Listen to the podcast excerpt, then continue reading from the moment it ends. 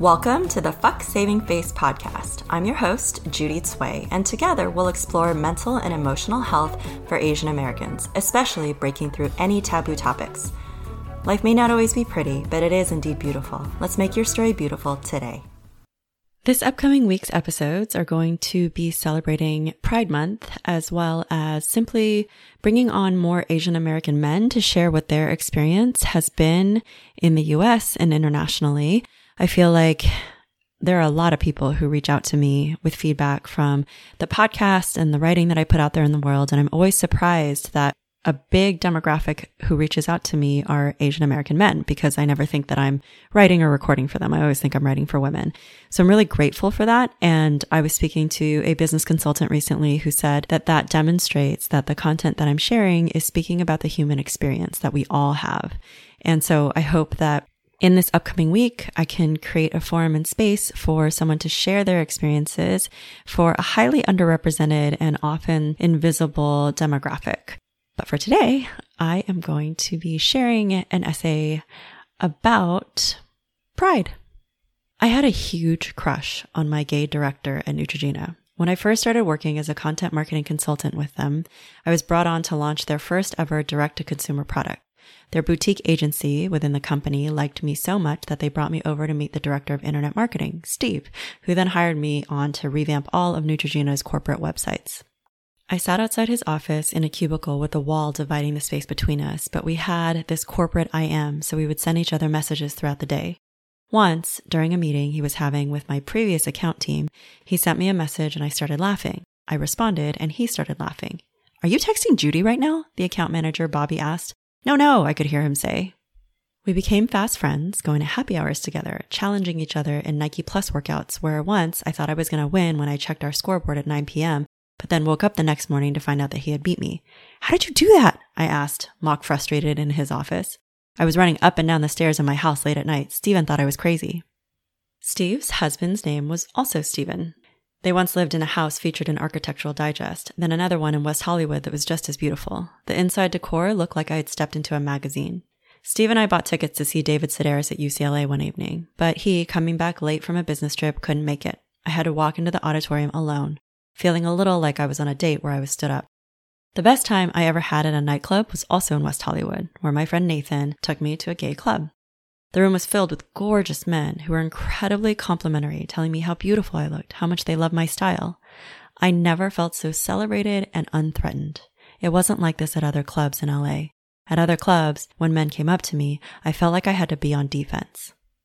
My parents were reluctant to talk about anything sexual and definitely did not support the idea of me dating anyone, didn't give me any tips or tools or pointers on how to navigate the opposite sex.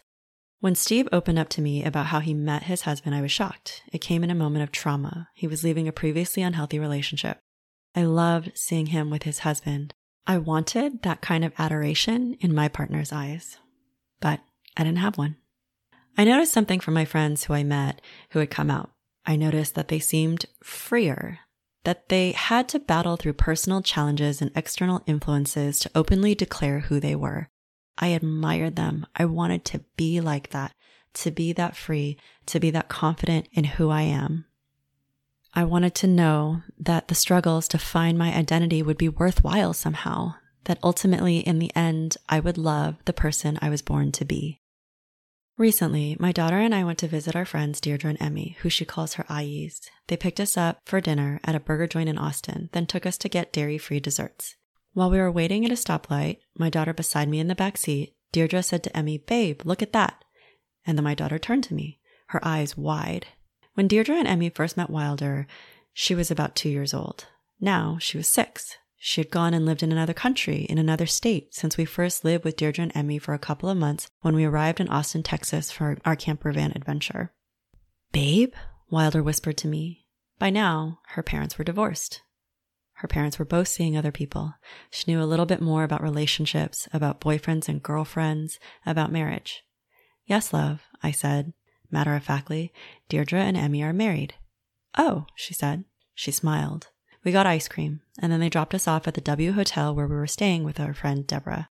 Later that night, I said to Wilder, "Babe, you know that women can get married to women and men can get married to men? It's all okay. It's a way to express love. Oh, she said, like, okay, no big deal. It is no big deal. It's no big deal indeed. However you find love, I celebrate you. Happy Pride Month. I hope you'll tune in on Wednesday when I interview Ayoto Ataraxia, who hosts a queer Asian podcast called Asian Provocation. He's a performer and a producer, a poet and a musician. He's worked throughout the US and is currently living in Germany.